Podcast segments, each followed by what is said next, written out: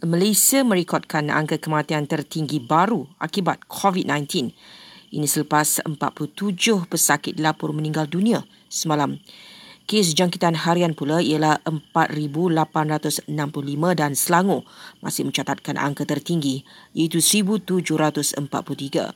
Ia diikuti Sarawak 512, KL 477, Johor 407 dan Kelantan 406 masyarakat digesa melakukan kawalan pergerakan kendiri bagi memutuskan rantaian jangkitan COVID-19. Ia susulan tekanan hebat yang dihadapi sistem perkhidmatan kesihatan negara ikran lonjakan kes. Tegas Kementerian Kesihatan, kawalan pergerakan kendiri boleh dilakukan dengan hanya keluar jika ada urusan penting dan mematuhi segala SOP.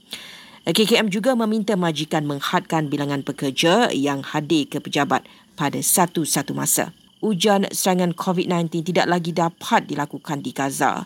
Ini selepas satu-satunya makmal bagi mengesan pandemik itu dibedil dalam serangan udara tentera Israel.